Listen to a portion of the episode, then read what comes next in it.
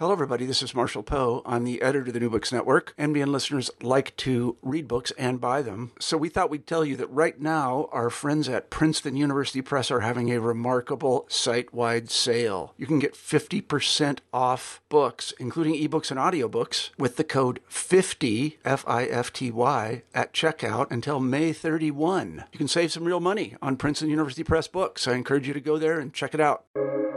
Welcome to the New Books Network. Hello, everyone, and welcome to New Books in Anthropology, a podcast channel on the New Books Network. I'm Reagan Gillum, a host on the channel, and today I'm talking to Dr. Tamara J. Walker, who's the author of the book Beyond the Shores A History of African Americans Abroad, published by Crown, a trademark of Penguin Random House. Dr. Walker, welcome to the podcast. Thanks for having me.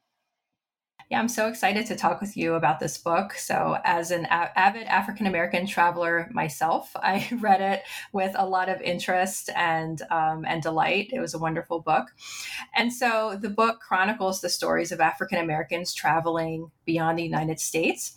Uh, we'd like to begin the podcast with this question, where um, where you introduce yourself. So, can you tell us a little bit about yourself and how you uh, chose to write this book? Sure. So I am an historian by training and am an associate professor of Africana Studies at Barnard College at Columbia University.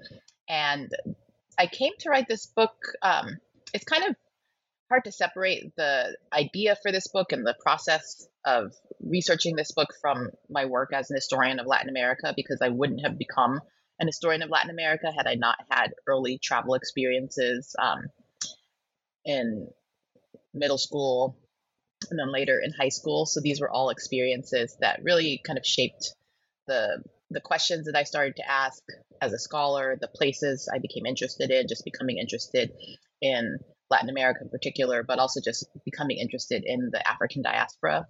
So that's kind of the story at the heart of the book, my own formation, the family I grew up as part of, and then the the process of kind of over the course of becoming an historian, asking the questions that historians tend to ask, I started to kind of turn the historian's lens onto myself and onto my family. And that's kind of the, the reason for the structure of the book, too, which I know we'll get into more. But I just saw myself and my family as inseparable from this larger story about African Americans going and staying and sometimes returning home from abroad and just wanted to think about how to to tell that story in a way that felt honest to who I am and also that would be a tribute to my my family. Yeah, thank you for that. And we will get into that a little bit later about you and including your story and your family story in the in the book. And but in talking about how you chose to tell the story, um, each chapter of Beyond the Shores features like one or two people, like a small group of people, at a different location. So, you know, different people in different countries. And you go beyond this more popular narrative of like Josephine Baker in Paris. And you talk about, for example, like Richard Wright in Buenos Aires, Argentina, and Black agronomists Joseph Roane and Oliver Golden in the Soviet Union. So those are just two examples from the book. But I wondered how you chose the examples that you included in the book. Yeah, so I chose I think the the structure before I chose the examples. So I knew I wanted to go decade decade by decade, starting in the 1920s and continuing until the present. And I knew I wanted to kind of start the book and end the book in the same place in Paris, in part because it looms so large within the history of African Americans abroad. And it also looms large in my own life in terms of it being one of the first places I traveled to as a teenager. And I knew just from my own travel experiences as an adult going to Paris that there were these companies like Black Paris Tours and Walking the Spirit that were really focused on retracing the steps of early African American entertainers who had gone to Paris.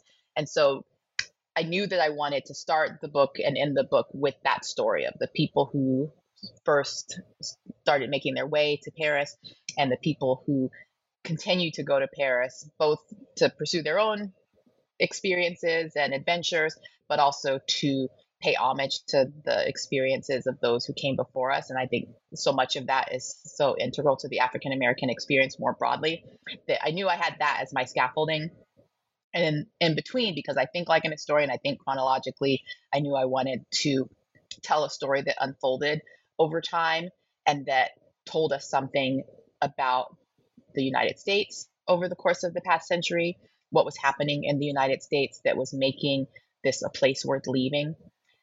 I also wanted to talk about the places that African Americans were traveling to over the course of the 20th century to take us beyond Paris and to think about what factors were shaping those places as destinations for African Americans, what made them appealing to African Americans, what made African Americans in many cases appealing to people in those places. And so that's where I came up with the idea of moving both chronologically and geographically, with each chapter representing a particular region in the world. And then from there, I started to think about what people kind of best represented that push and pull in terms of the push out of the US, the pull to other places, and what was at stake more broadly for African Americans. And so instead of kind of telling a story that for each decade talked about a lot of different people, I thought it would kind of get us closer to the experience to focus on one or two people and one or two places. So already, as I'm talking about it, you can tell that I didn't stick entirely to that structure, like not so religiously to that structure, but that I thought would give us a good framework to to play within. And then as far as who I wanted to talk about in each of those chapters, um, it started to it started to kind of unfold in a really um, in a really easy way for lack of a, a, better term. Like there there were some examples that were harder to come up with but it was very clear to me for example in the chapter on the 1920s that i wanted to talk about someone other than josephine baker. That's someone whose name is synonymous with paris in the 1920s and so I wanted to kind of acknowledge that truth, that history, that understanding that so many of us have. But I also wanted to signal that there were more people than just Josephine Baker going to Paris in the 1920s, more entertainers. And Florence Mills emerged as the, the perfect vehicle for telling that story because she had both a similar path to Paris she was often compared to Josephine Baker, especially in Paris, because Josephine Baker became sort of the, the template for which Parisians would kind of think about Black people, Black Americans. And so I thought it was really interesting to kind of work through that comparison, especially because sometimes Josephine Baker was favored, was comparatively um, favored or favorably compared to Florence Mills, and sometimes the opposite was true in terms of Florence Mills kind of receiving more favorable comparisons to Josephine Baker, often for really complicated and racist reasons, where Florence Mills had a lighter complexion. And in one of the newspapers I cite from the era, um, that that's something that the author is really leaning into this idea that it was kind of appalling that someone like Florence Mills didn't have more success in the US that led her to come to Paris. And one of the writers says, you know, if she were white, she would have a much different career than she does now. So there were lots of things to kind of work with in terms of the comparison between Florence Mills and Josephine Baker. Um, I also thought that her story, because it ends so tragically and so early, it kind of reminds us that this is not just a story about adventure and possibilities, but also about challenges and, and tragedy. And so I thought it was a fitting way to open this story that gives us a window onto the complexity of the African American experience abroad because often, especially when it comes to Paris, we tend to lean into the romantic aspects of this time and place, especially when we compare it to the same time in the US context. And so it was important to me to kind of open the door onto this complex world. And then, and I won't go chapter by chapter, but as I kind of thought through the unfolding of the 20th century, I wanted to lean into that kind of theme of, of tragedy and the, the theme of just complexity. And so, with the agronomists who I talk about in the 1930s, I end up talking about two of them for similar reasons um, to why I focused on Florence Mills, because you have in one case Oliver Golden, someone who decides to throw his lot in with the Soviet Union and to live out his days in the Soviet Union. Or in the case of Joseph Roane, you have someone who spent a couple of years there but ends up returning home to the United States. And so I thought that it would be important to kind of showcase those two paths and what was at stake in making each of those choices for those individuals. And then moving to a place like Argentina, I thought it would be kind of fun to have someone who we're familiar with, someone like Richard Wright, in a more unfamiliar setting. And there's lots to play with in the case of Buenos Aires, which has a reputation and nickname as the Paris of the Americas. So the idea that we think of Richard Wright in relation to one Paris, but here's another Paris that loomed large in his life, even though it didn't loom very large in his writing. And so that presented an interesting kind of mystery for me to solve why it is that he talked so little or wrote so little about his time in Buenos Aires. That's a place that is also important to me. It's where I studied abroad when I was in college. And so I was able to kind of speak to that place, obviously not in the context of the late 1940s and early 1950s, but in terms of its relationship to US style racism and how different it is, but also how many ways in which it kind of strikes familiar chords um, for African Americans. And so that was the reason behind that choice. And then I wanted to break out of the usual kind of Europe centered focus of stories about African Americans going abroad. And then for my own edification, I wanted to break out of the Latin America focus. My own research is on Latin America. Most of my travel has been within Latin America. And I thought of this book as providing a kind of armchair travel experience. And so I wanted to have a travel experience of my own in writing the book. And so I wanted to look at different places that I knew African Americans were making an impact and that told us something else about the US, about these other parts of the world, about the complexity of being Black and abroad, which is why I focused, for example, on Kim Bass in 1980s Tokyo. I also thought the 1980s were a really interesting moment to kind of think about the way that popular culture traveled. And it's the era of Michael Jackson and so many music acts that were taking the world by storm. And that's always been really interesting to me the way that pop culture travels and the experience that African Americans who then travel have against the backdrop of that pop cultural landscape.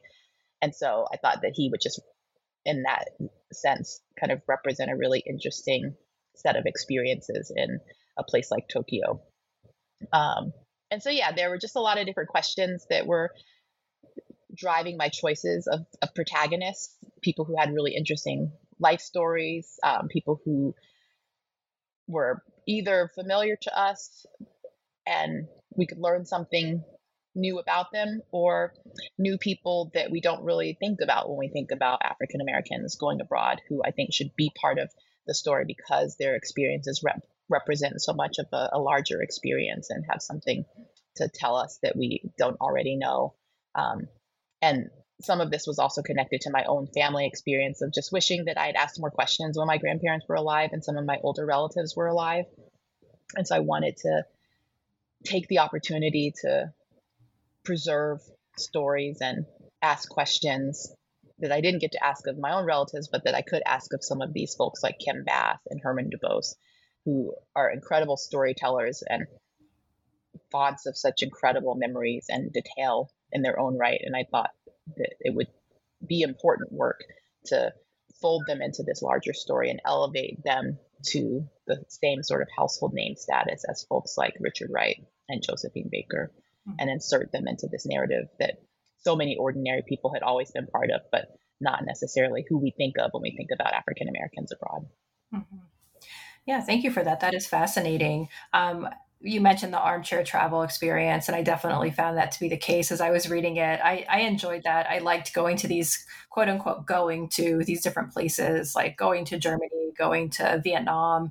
Um, you know, just I, I, I mean, and I, obviously as i said i'm a traveler so i really enjoy that kind of that kind of perspective and yeah i've ne- i'd never heard of florence mills obviously i'd heard of josephine baker so you de- definitely introduced me to different people who i'd never heard of before and i'd never known these stories and so um, this next question is a little bit a little bit long but I, I wanted to ask it because as i was reading at the same time I was reading your book, I came across this opinion essay in the New York Times, and it was by an African American ballet dancer named Gabe Stone Shayer. And it's relatively recent. And he, one thing he writes is that he left the United States at 15 to dance in Moscow. And and so he goes to Russia and he writes, "quote In Russia, I found this freedom." There was no history to support American stereotypes, and so I was so alien, so foreign, that I was the author of my past, present, and future for the first time. And so I bring up this example because your book shows that there's a history of African Americans going to Russia, as you as you just briefly um, touched on with Joseph Roane and Oliver Golden. And so, why did African Americans go abroad to Russia? Um, what were they escaping in the United States, and what did they find uh, when they got there to to the Soviet Union?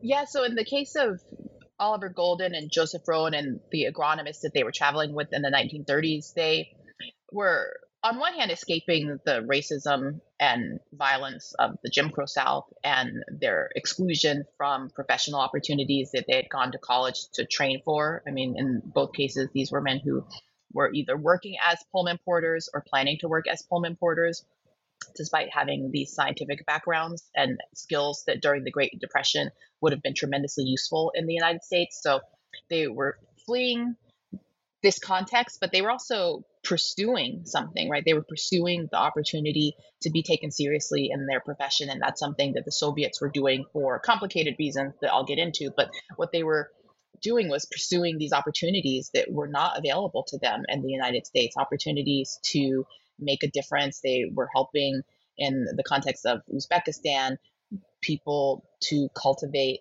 their land and to grow fruits and vegetables and to survive in an unforgiving landscape and unforgiving climate.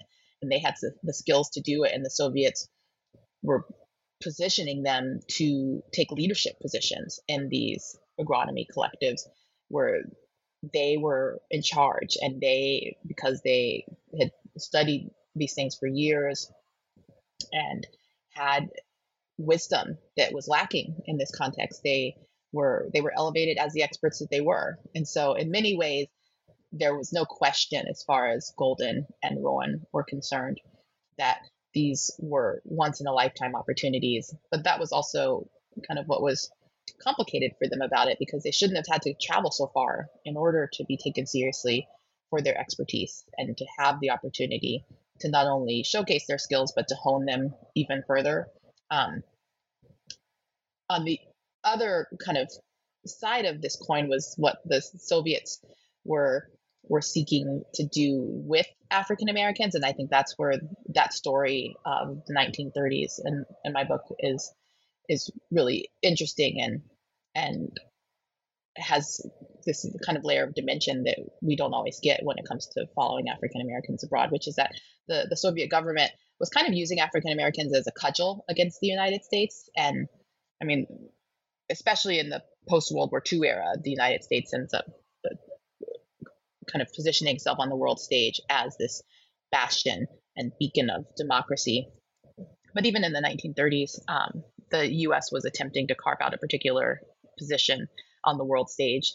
And the Soviets understood because of the circulation of certain narratives about the United States. And during the time that Roane and Golden were in the Soviet Union, the Scottsboro Boys case was taking the world by storm. It was circulating outside of the United States in part because people were circulating outside of the United States and telling the story of the Scottsboro Boys, one of the mothers of two of the boys who had been arrested was traveling around to make the case to draw international attention and put pressure on the United States to intervene in this local case. Um, and so people understood in other parts of the world, not just the Soviet Union, but in Asia and Africa, other places that I explore in the book, that there was a tension between the way the US was attempting to present itself on the world stage and the way it was actually treating many of its citizens.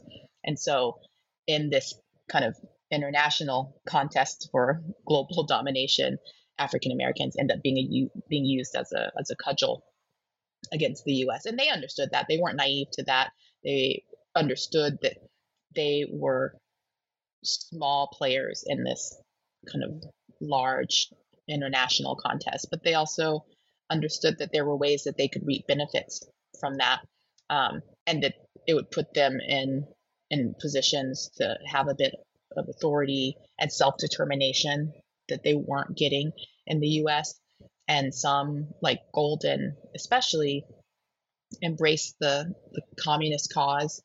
things were a bit more ambiguous in the case of Joseph Roane, although he, whether it was because he was enlisted by the Soviets or because he believed really strongly in what he was saying himself, he spoke to the black press in the US when he came back to the US for what he thought would be a short visit, but that turned out to be his, his eventual t- return to the US. Um, he spoke on behalf of the Soviets and the opportunities that they were making available to African Americans in an attempt to lure African Americans to the Soviet Union and pursue similar kinds of opportunities, not just in agronomy, but in entertainment and other sectors where African Americans were gaining high profiles and getting opportunities in the Soviet Union. And I mentioned this in the chapter that there were quite a few people that Golden and Roane and their families and colleagues crossed paths with in the Soviet Union, including Langston Hughes and some other writers and, and creatives who were in the Soviet Union at the time, um, including for a, at least a decade, there was another African American entertainer who had been in the Soviet Union since the 19 teens, the early 1920s. And so what was happening in the 1930s was just the latest in a series of moments that represented the Soviet Union's attempt to use African Americans as weapons against the United States. And African Americans understood what was going on, but also understood that they could still benefit from these these dynamics and escape the U.S. Mm-hmm. Yeah, that was so interesting when I was reading about it. Um, because obviously, as you said, you go beyond, you know, Paris and entertainment to think about like professional work and employment. And I had, you know, I'm a, a student of African American history, but I, I had yet not really thought about how college educated African Americans who are fully trained in something could not get work. And so, you know, I just imagined you've done all this preparation, you've had these dreams, you've had these hopes, like I want to be an agronomist, and you do all the all the things, and then you can't get a job and you're applying or working as a Pullman porter on a on a railroad. And then here comes another country saying, we will let you do this thing that you've wanted to do your whole life. So I, I just thought about those kind of vistas that get opened up. Um, yeah. And I guess the thing I would add to that is that, you know, on one hand, why not go, right? Especially if the choice is so, so stark between doing something that you have trained to do and dreamt about doing and a job that is there for the taking because that's what African Americans were expected to to do, right? Um, but the thing I try to show is that it still didn't make it an easy decision to leave, right? And someone like Joseph Roane, who grew up in, in ironically, in Kremlin, Virginia, um, really hesitated. And so many of the other agronomists had hesitated. Oliver Golden was a slightly different case because he had previously traveled to and lived in Moscow and had been involved in communist activism. And so he was on board and trying to get other people on board. But for these other folks, there was a real dilemma in terms of whether they should have to leave their home country and the difficulty of imagining leaving their families behind for a place they had never been and had only heard about and couldn't know for certain if it was going to be any different in terms of the brass tacks of existence, right? They knew they would have these jobs and they understood that the Soviet Union was really showing a really meaningful kind of support for them and their success. But it didn't mean that on a day to day basis they would really be escaping racism. They couldn't know until they got there. And so it was a risk that they were taking. And I think that was something that felt really important for me to draw out in the book that because so much of the narrative about African Americans going abroad is rooted in the sense of adventure and romance, that we tend to leave aside the part that involves separating from one's family and community and sense of home and belonging, even under the dire circumstances of Jim Crow, even in the hostile environment that was created by racism in the US South and throughout the country. But that what African Americans had always managed to do was create community and forms of resilience and they knew that they would be leaving that behind and so it wasn't just this easy decision that didn't come with any hesitation or ambivalence or even sadness about what they had to leave behind and so that was something that for me was really important to, to capture in every chapter of the book but especially in that one yeah and you definitely um, you know captured that well and you take us on the ground in these different places showing us like how people are adapting and, and changing and things like that. Um, and you so you already mentioned this a, a little bit so i wanted to dive into it more is you including your own and your family stories of going abroad. Um, and so the the book, um, and you mentioned this like right in the beginning, was partially propelled by your grandparents traveling abroad um, for many years, and I believe your grandfather was in the military. I found it interesting um, you know, in, in one of the chapters, you mentioned how you didn't know that they had lived abroad until you started asking questions, maybe as a teenager. Like you saw some things they had around the around their home and said, "Oh, where did that come from?" And they said, "Oh, when we were living in such and such place, we we bought that thing." And and you didn't seem to know that they had done all this travel. And so I wondered why wasn't this travel talked about? Um, but also just more more broadly, why did you want to include you know your own story of traveling abroad in the book? Yeah, I think in terms of that first question, it's hard to say whether they didn't talk about it or whether I simply wasn't listening or paying enough attention. Um, and one of the things I think I say in the book and that I think so much about in my own life is that grandparents are wasted on the young because I just was, you know, in the way that so many kids are self absorbed. And I didn't really think of them as having lives that preceded, you know, me arriving on the scene.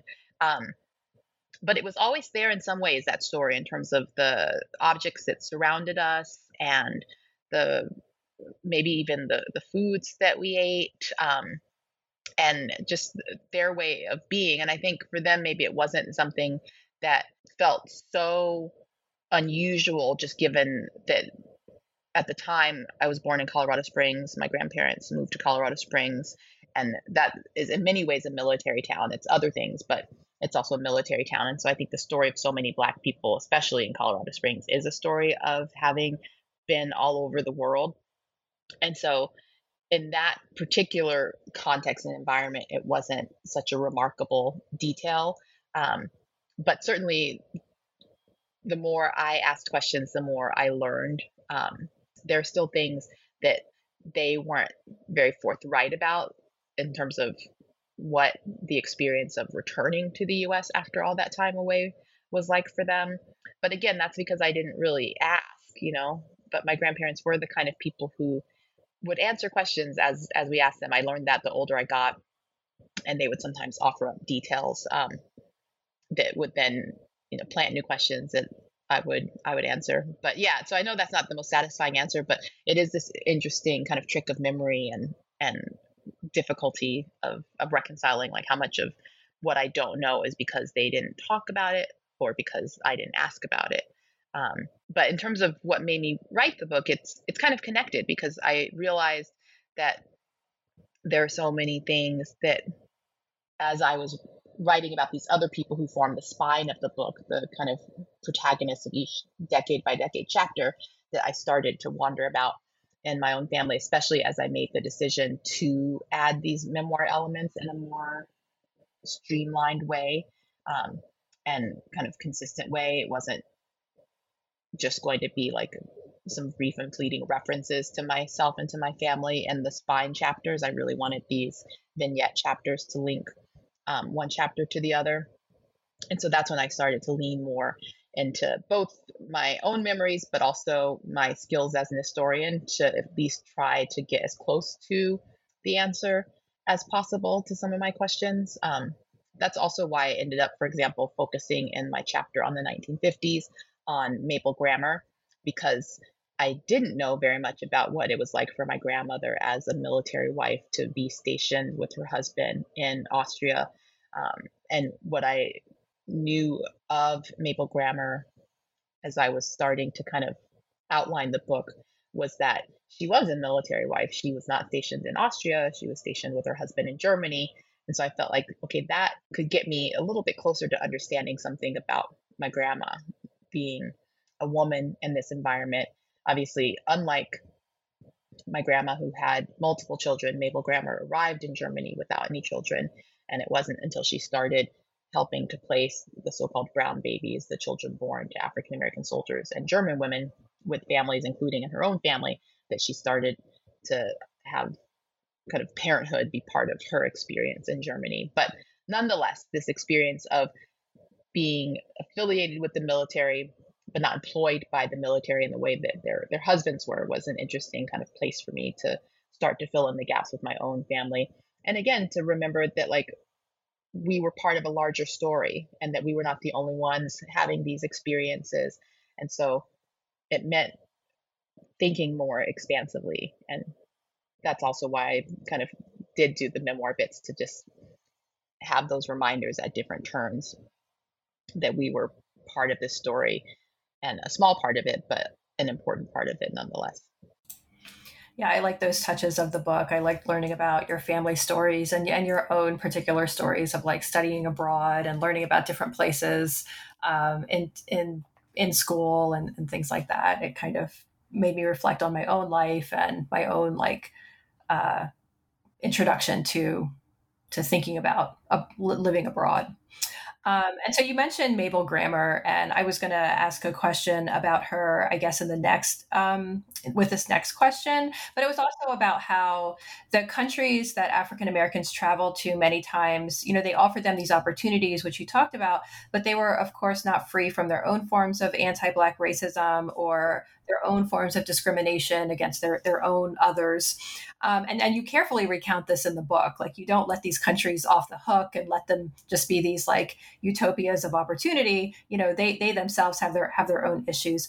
And for example, you talk about Mabel Grammer, who goes to Germany and she ends up arranging adoptions for these mixed race babies. Um, who are, born, you know, adoptions to African American families in the United States. And I saw that, of course, is also kind of propelled by this like racism in in Germany. Um, and so, so how did African Americans understand and navigate the racism that they found in these other places? Yeah, I mean, I think it varied from person to person, place to place, and and moment to moment.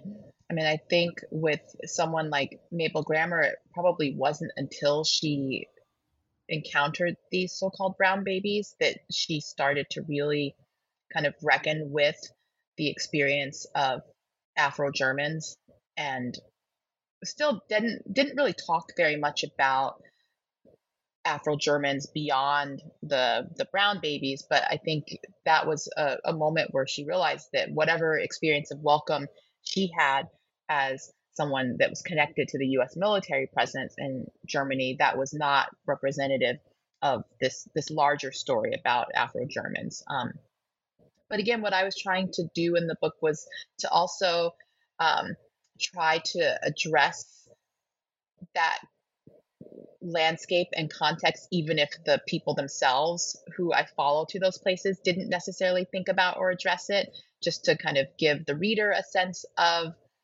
what was going on, what else was happening, what was outside the frame. Because in many ways, and in all honesty, I think a lot of the people that I follow were probably most preoccupied with how different their experience was in this place compared to the US than they necessarily were with the experiences of local Black populations. And some of that, again, like I say that with an asterisk, just recognizing that that's not true across the board and in every instance. But with the people who were connected to the military, for example, the military constrains so much of your your life in terms of the routines and the roots of daily life that they might not have had too many encounters with other Afro Germans.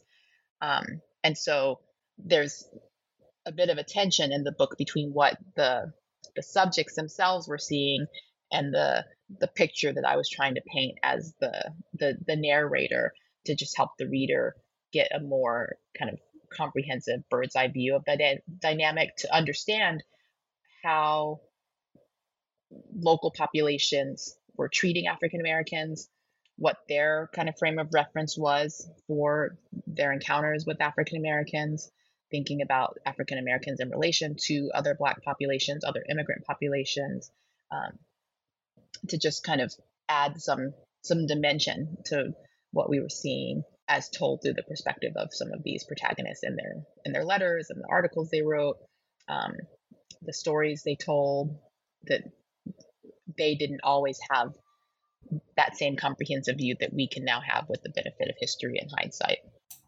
Yeah. Um, and so I, think uh, this isn't something that was like necessarily like explicitly addressed in the book, but it is like a, it's an undertone. It's a, it's a theme throughout the different stories, and it's I guess one of like adaptation to living abroad. Um, and so I'm sure, as you know, like going abroad and spending a lot of time there, can, it can be uncomfortable, right? For different and obviously different people experience it in different ways um, and so you you know you have to learn a new way of life a new language and then like African Americans strike me as being as as being like particularly um, possibly particularly cautious about this discomfort because we might feel this discomfort in our own country and so the idea of then going to another country to feel further discomfort and even more discomfort um, can be overwhelming. Um, so these are just like different kinds of particularities that African Americans would have to address. Um, and so I wondered um, how people in your chapters, or if you have, you know, examples, um, how they face the challenges of adapting and learning these new customs. Yeah, I think a lot of them relied really heavily on the Black press in the same way that so many of us contemporary travelers rely really heavily on Instagram and TikTok to just give us a sense of what is in store. And so that's also why I wanted to really foreground the Black press in this book to show that, you know, wherever in the world African Americans had gone, the Black press was there. Sometimes before the other visitors and certainly before the people that I write about in the book.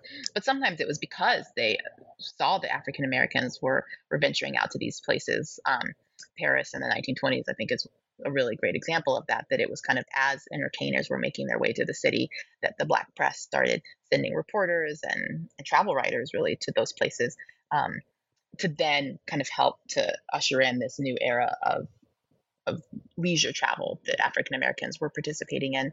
Um, so I think that's one way that they they prepared themselves. Um, there was also, and it's it's interesting because initially when I proposed this book, I called it the Global Green Book because I wanted to kind of center the Negro Traveler's Green Book um, in the story and to show the international dimensions that that story always had and that the Green Book itself always had.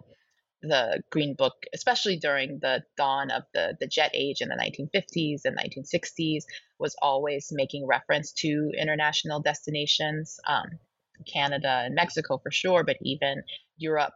And so I remember when I was first kind of really thinking about centering this book on the Green Book, I was spending a lot of time reading through those. Um, through their coverage of international destinations. And one of the things that really struck me was that, you know, instead of thinking so much about where it was safe to stay and eat and who would take your money as they did in their coverage of US destinations. When it came to international destinations, there was something that was more lighthearted um, and more kind of focused on just the experience, like what you would actually do once your needs were met, your needs for a place to sleep and a place to eat. And so they were covering shopping and thinking about currency conversions and just, you know, other types of experience based aspects of, of travel rather than just being stuck in the muck of logistics, which is really um, a prominent feature of the the Green Book when it comes to U.S. destinations. It's just kind of a logistical tool. So I was kind of struck by how much more of uh, a kind of modern travel guide the Green Book became when it was able to focus on international destinations. And I think that mirrored the way a lot of African Americans, especially in the first half of the 20th century were thinking about these international destinations. Like the absence of Jim Crow meant that people weren't so anxious about the logistics. Um, they weren't necessarily naive to other aspects of the experience, and they weren't necessarily thinking that they were going to receive a warm welcome. And I'm sure many of them had the same anxieties that the people I, I write about had in terms of whether they would be traveling a great distance only to encounter the same kinds of inhumane treatment and discrimination and exclusion that they were finding in the US. Um, but I, I think that a lot of people were just celebrating the fact that they could they could just move freely and check into hotels based on where they wanted to stay and not where they were allowed to stay. Um, but I think it gets more complicated um, again at different points in time and different regional contexts. But I do think that there was there was a sense of freedom when it came to just planning trips, not necessarily taking the trips and being on the trips, but there there there was a sense of like, okay, this is this is going to be an escape. This is going to be an alternative to what defines US travel, right? That experience of of anxiety and worry and and just kind of being stuck in the the mire of logistics.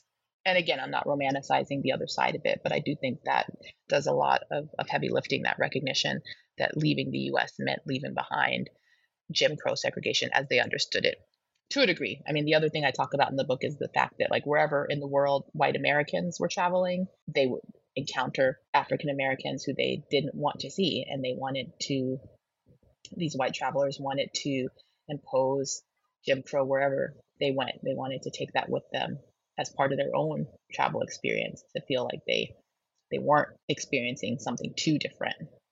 And maybe that speaks to kind of fundamental differences in why African Americans were traveling compared to their white counterparts who wanted something a bit more familiar. Whereas for so many African Americans, part of what was appealing was just how different it would be from the US, or that was at least the hope that it would be really different from the US mm-hmm. and an escape from the US.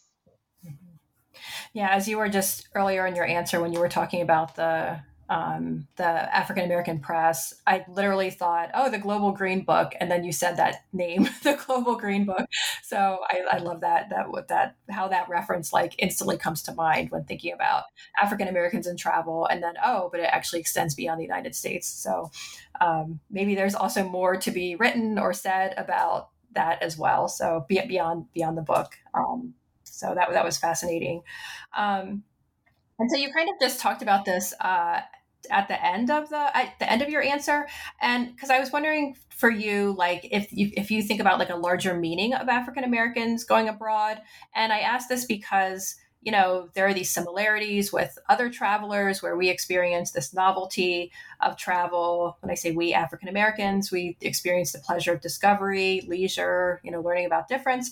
Um, but then African Americans aren't seen as like quote unquote typical Americans. And Sometimes we're not seen as Americans at all abroad or in the United States. Um, and so I wondered just for you, like, what is the significance or meaning of African American travel abroad?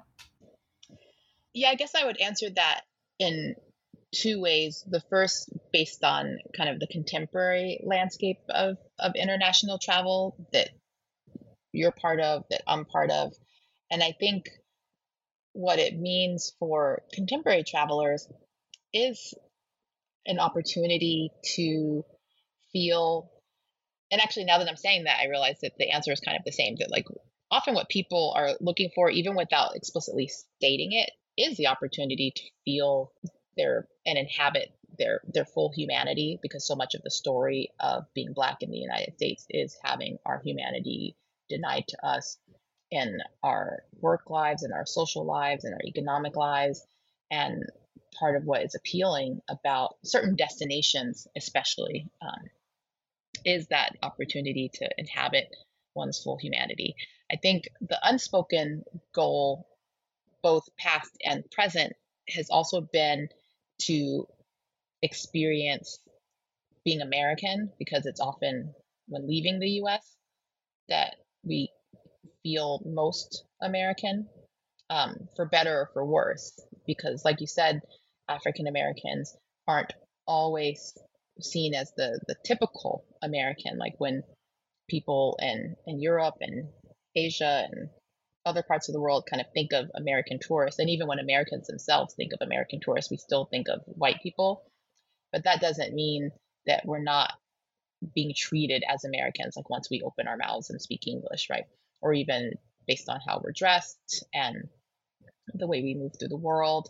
Um, we're still moving through the world as Americans. We still have the privileged associated with American passports that whether people are conscious of it or not, or even willing to acknowledge it or not, I do think that's part of the the appeal of going abroad, especially given how rare it is in the United States to really inhabit that feeling of being American. And the notion of patriotism is always so complicated for African Americans.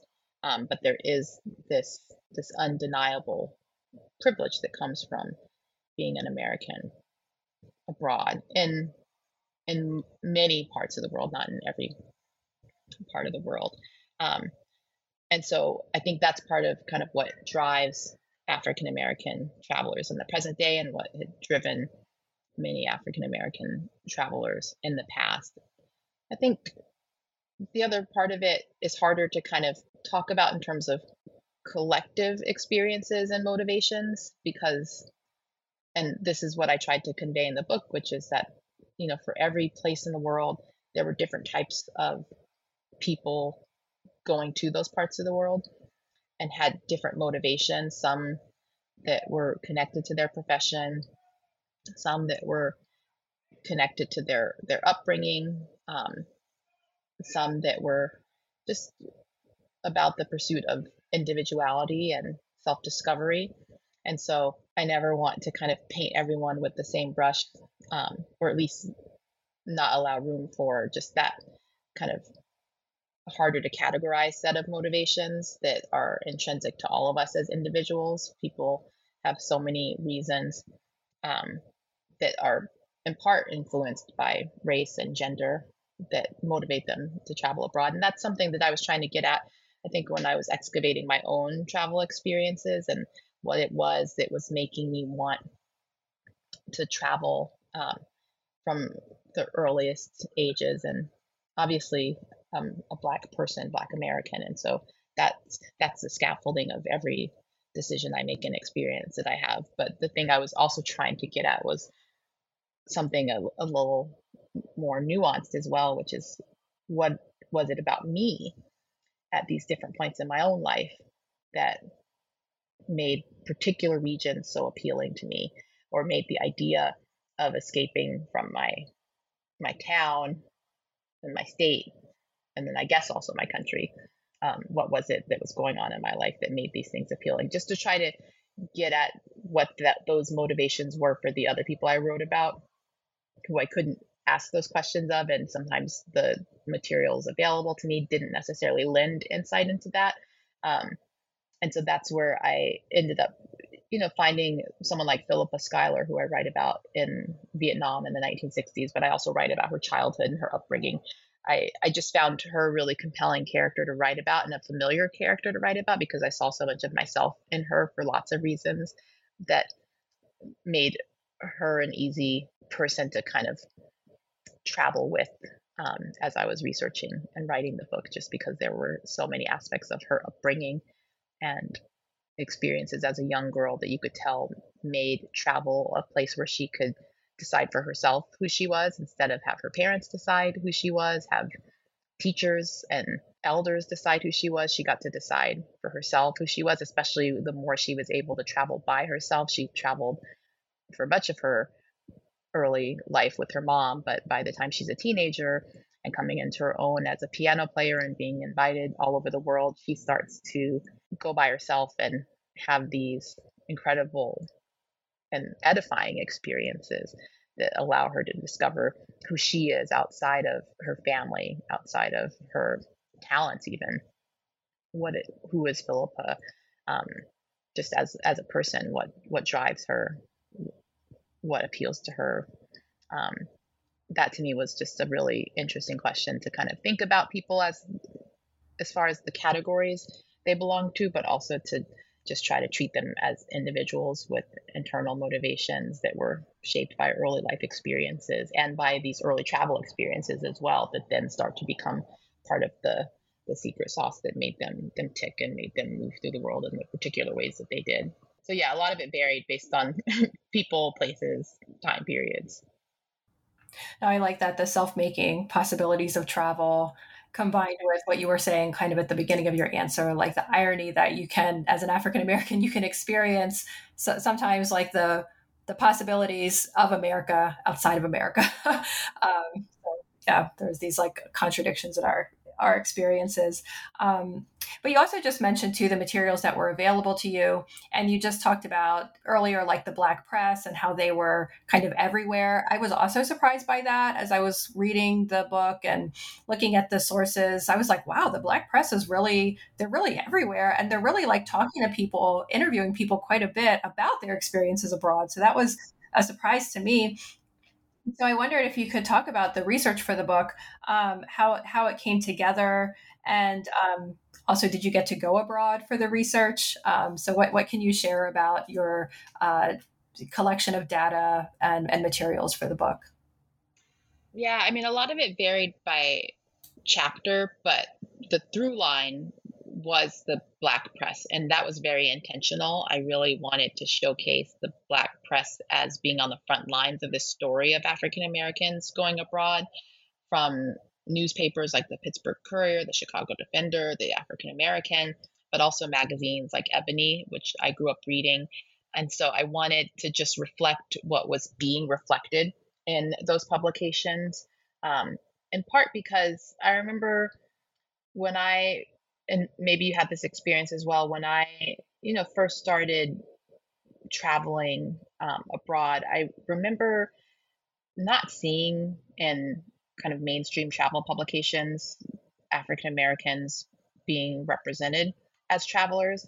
And I think that in turn shapes a narrative in the US or used to shape a narrative in the US, a bit less so now, but it's not entirely gone away, that African Americans don't travel and are provincial. I mean, there tend to be these kind of stereotypes, um, even circulating among Black people. Um, you'll sometimes see on social media people say, you know, this guy thinks that like going to Miami is is travel. So there's this kind of pervasive narrative um, among Black people, but among white people most of all, that African Americans don't travel. And I just found in the Black press just such a an obvious rejoinder to that claim that I really wanted to to showcase and and honor and pay tribute to. Um, and so that was one of my really kind of primary source bases for this book. And then from there, it kind of varied based on who I was writing about. So, in the case of Philippa Schuyler, for example, I traveled. I didn't travel abroad. I traveled to um, Syracuse University, which has um, many of her and her family's papers. And so I was able to um, read through various letters that she wrote, through various news clippings that her mom collected, through various writings of her parents, and in particular, um, and most touchingly, this travel, um, this kind of photo album, this travel album, this scrapbook that Philippa herself had compiled. She had several of them, but the one that I was able to quite literally get my hands on was one from, I think, 1958. And it had a series of photographs that she took while she was traveling around West Africa. And it also had this um, manual um, musical element where you could like crank it and some tunes would would come out. I still don't know enough about it whether she because she was a composer and pianist whether she composed the song that it played or whether this was just a more kind of typical form of scrapbook from the 1950s that she um, had just purchased to put her her memories and, and mementos in. Um, but that provided its own armchair travel experience. And then I traveled to Paris to take these tours um, and retrace the steps of, of African Americans. But more than anything, I kind of relied on my experience as an historian of slavery in Latin America and that my first book was on slavery and dress in colonial Peru. It's set in the 18th and early 19th century, a place that I've never traveled to. Of course, I've traveled to Peru, but I wasn't ever able to travel back in time. And so I feel like so much of the work of the historian is to try to recreate as much as possible these distant times and distant places. And so I was just trying to be as careful in my descriptions of these places as possible, even ones I hadn't been to. And I was trying to inform myself as much as possible through different types of sources, including travel articles written during the time period in which I set the story. Like, for example, writing about post colonial Kenya, there was a lot of travel writing from that era that I was able to draw upon to create a sense of time and place. Um, and so a lot of it um, was not based on kind of firsthand experience. And in many cases, it was. And for example, in Argentina, obviously, I have never been to Argentina in the late 1940s and 1950s, but I certainly did spend months in Buenos Aires and around the country to be able to render some of these environments. So a lot of it just depended on on the particulars of, of each setting. But I, I tried in places that I wasn't going to be able to see with my own eyes to marshal as much information as possible and answer my own questions that would then give readers pardon me give readers a sense of, of an armchair armchair travel experience yeah, that sounds like an amazing archival find in the in the Schuyler archives of her scrapbooks and uh, this like rich material culture that you find along the way in the journey to um, research the book. That doesn't always make it into the book, but it's it's just good to know that it's there as well. Um, you never know who else would, might want to find it, and again, what else you might do with it. Um, you just mentioned this too. So your book, your your work as a historian. Um, I wondered if you could talk about the differences between working as working with a trade press and an academic university press. I think a lot of people who listen to this podcast, since since it's the New Books Network, think about books and think about publishing. Um, and I thought you were the perfect person to ask this question because your first book was called Exquisite Slaves, Race, Clothing, and status in colonial Lima, and you published it with Cambridge University Press, which is obviously a university press. Um, but this book is coming out of Crown, which is an imprint of Random House. And so, what were some of the differences that you noticed in publishing uh, between these, like a trade press and a, and a university press? They were such different processes, in part because with my first book, as is true for so many listeners to this podcast, it was based on my dissertation, which I'd already written. And so I wasn't starting from scratch when I started to work with Cambridge. Um, as far as the editorial process was concerned, um, as people know, you know, with academic presses, the book goes out to readers, and the editor may or may not read the book, um, and is more there to connect you to the people who will read the book and to guide you through their editorial suggestions. Um, in contrast, my experience with Crown and my editor at Crown um, was really different because my editor read multiple versions of every single page and, and chapter of the book. Um, it didn't go out to readers in the conventional sense. I shared chapters with different people, but the the primary reader of the the manuscript was my editor, um, and so that was really instrumental because, um, and in my case, there was also a bit of complexity because the the editor that I first started working with, the commissioning editor for Beyond the Shores, um, ended up going to a different publishing house, and then I was um, handed over to a, a, new editor, and we got to choose each other. But all that to say that I had two editors at at Crown, um, and we spent a lot of time not only with her kind of giving me line edits and editorial suggestions, but we just spent a lot of time on the phone talking about structure, talking through um, some of the challenges of telling this story that was meant to be about a lot of different people in a lot of different places over a long time period, how to do that in a way that wouldn't feel so disjointed and episodic. And it was through those conversations with my editor, Libby, that we landed on the idea of having this set of memoir style vignettes from one chapter to another to provide more connective tissue with the chapters.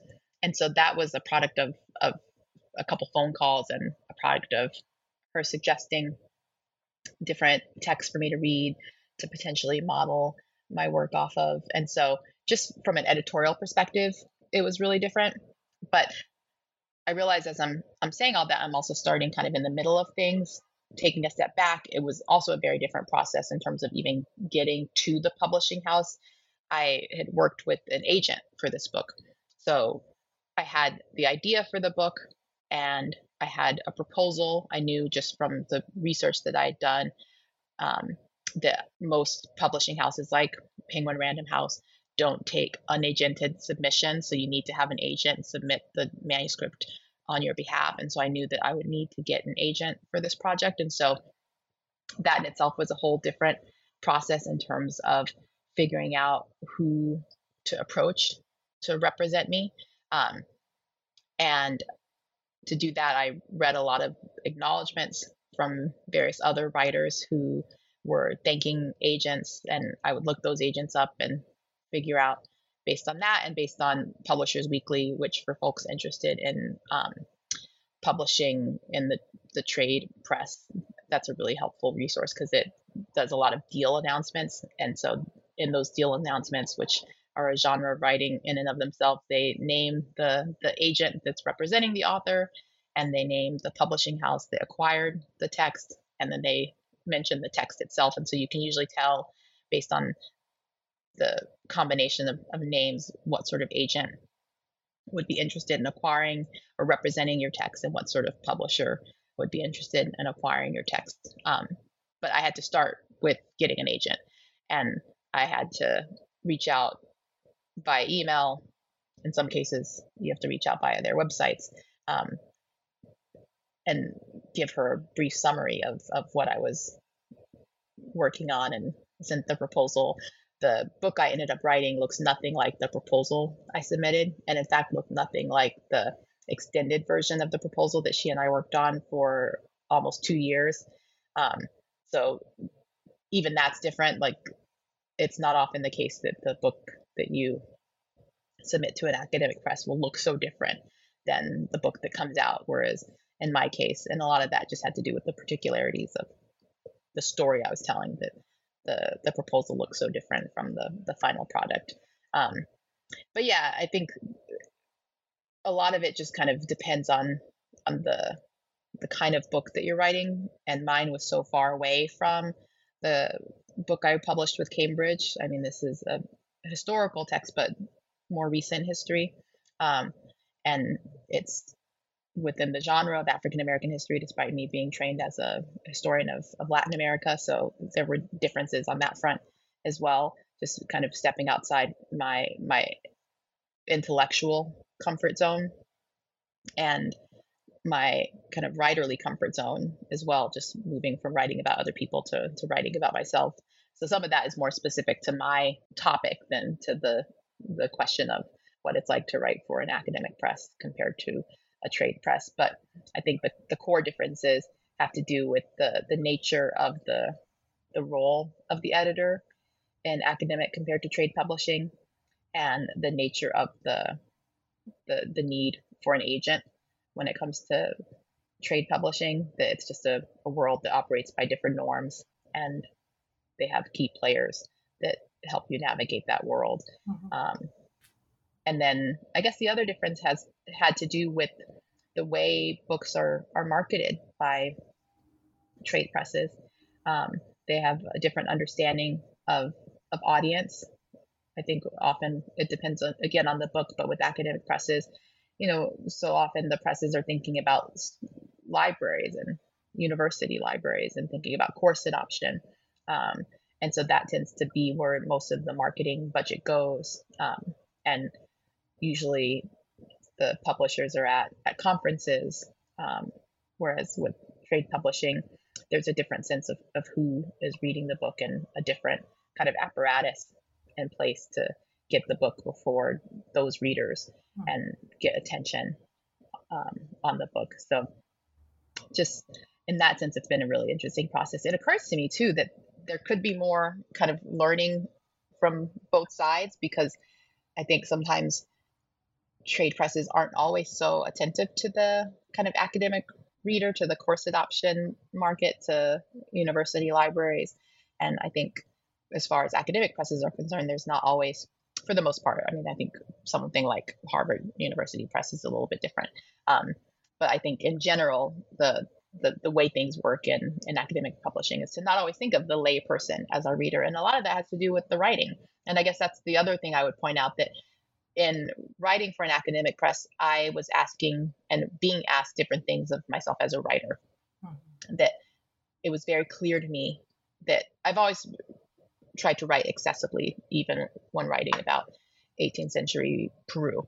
But it was clear to me that I needed to write this book differently and to reach the audience I wanted to reach, which is the people who are are similar to the people I write about, like especially the people I write about in the latter half of the book, many of whom are still alive in their 70s and 80s.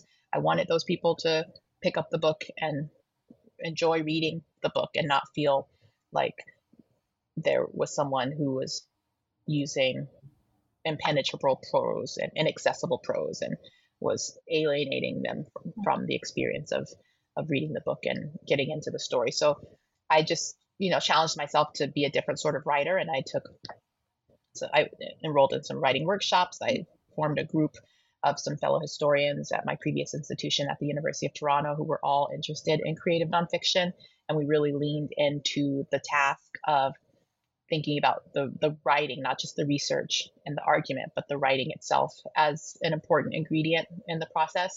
And so that to me was also the joy of it and the thing I'll take with me no matter what kind of writing I do from here on out is just to really think about the the importance of of writing and storytelling and scene setting, stage setting, like things that you know I, I thought I was I was, was doing a, a decent job of in my first book, but that I really prioritize in this book. Like, how do you make people who have never thought much about the past or who have never been to these places feel like they're there and give them a sense of the sights and smells and sounds of this place that does ask something different of you as a writer than the the typical things we're grappling with in scholarly writing.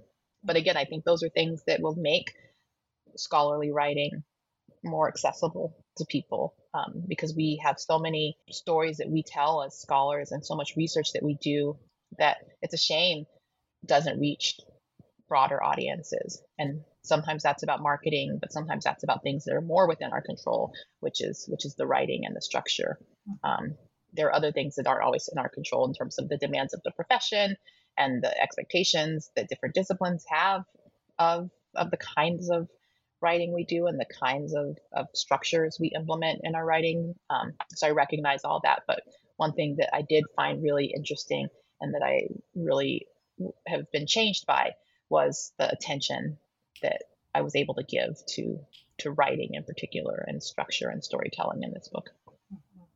Yeah, I found the writing of the book to be really beautiful. So I loved the um, the turn of phrase and the I could I noticed these like beautifully crafted sentences and um, the as you said like the scene setting and the description um, it was all there and i thought wow she's a beautiful writer um, in this you know in this book so it really did um, it really did come through and i know that readers will enjoy that and i know that it's also accessible it was um, you know easily read and not not that the content you know was easy but I, I read it and it was very it was very clear like what was going on and what people were were doing which made it you know it made it very enjoyable and you know you were able to kind of get lost in the places um, you know as as you were taking us to these different uh, locations. And you know i would just add just now that you say that um, and thank you for the the compliment um, I also think it's kind of imperative that we as scholars write more accessibly, um, especially given how interested you know readers are these days. And I think about this as an historian. So many readers are are interested in historical topics, but a lot of historians and they're interested in reading about them they're interested in podcasts about them they're interested in social media content about these historical topics but a lot of historians aren't reaching out to those readers, aren't making our work accessible to those readers. Um, and it leaves a vacuum because it means that the people who are producing that content are often amateur historians, people who have particular kinds of agendas and who are having a particular kind of impact on narratives about the past. And that's something that clearly has political import um, right now in, in the US context, but it applies to lots of different disciplines. And so I think there's also something that's really imperative for scholars when it comes to recognizing that there actually is quite a lot of interest in our our disciplines and in the topics that we study. And the proof is in the proliferation of content multi-platform content in these areas. But the thing that is also noticeable is how absent professional scholars are from these platforms and therefore from these conversations and from the conclusions that people then draw about our subjects. And so we're in many ways um, in danger of being left behind and in some cases already being left behind so there's something that is not just kind of a matter of, of preference and and kind of opportunity but also a, a matter of uh, it's kind of an existential issue when it comes to some of our, our work mm-hmm. yeah no i think that definitely the kind of material that you include in your book and that many academics write about is critical, um, particularly in this moment of thinking about, um, you know, attacks on like African American studies and, uh, you know, all of the political things that are going on. Um, I think that we have something really valuable to share and contribute. Um, and, and you're right, there is a, a ton of interest in, um, in history in general, in African American history, in African American culture and life. And so, um, yeah, I would say just keep uh, keep putting it out there. And I think that's also kind of part of the purpose of this podcast is to like further propel and further lift up that work so that people can again easily access it by listening to you know what you're saying and then going out and buying the book and you know reading the book listening to the book um, accessing that material in whatever capacity they can um, and so so thank you so much for for being on the podcast. Um, I tend to end with this question of uh, what are you working on next? So now that Beyond the Shores is out, it's it's in the world for people to pick up and read. Um, what what are your upcoming projects? Like what do you have on the horizon? Um, and are you planning any upcoming travel as well? Yeah, well, in terms of upcoming projects, at the same time that I was working on Beyond the Shores, I also signed a contract with an academic press to write a book on race, gender, and visual culture in Latin America um, that focuses on Peru and the Andes, as well as Argentina and the Southern Cone, and Brazil and Mexico, that puts all these regions in a comparative frame and looks at particular types of visual media media across time and across these different spaces to think about the place of people of African descent within the visual culture of Latin America. And so that's a project I've been at work on and am continuing to, to work on.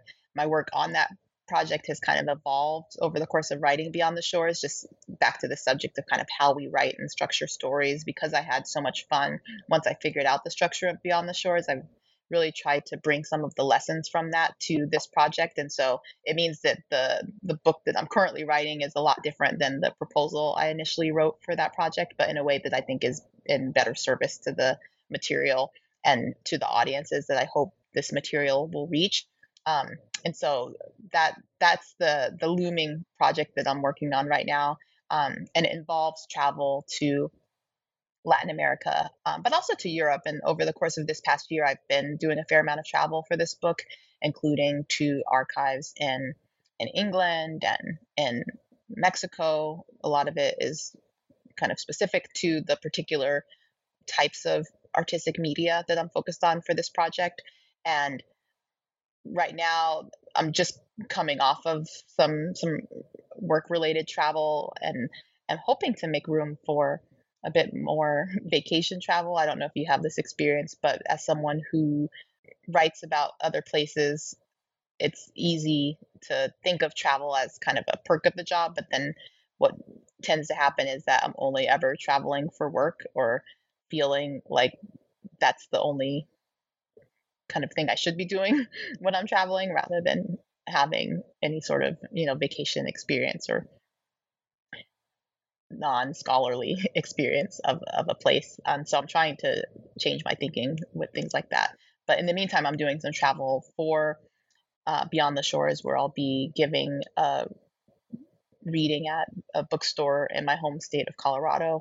Um, at this bookstore the tattered cover which is a bookstore i grew up loving. Um, and so that's on august 14th and I'll be going to Toronto, where I used to live and where I wrote much of Beyond the Shores when I was a faculty member at the University of Toronto.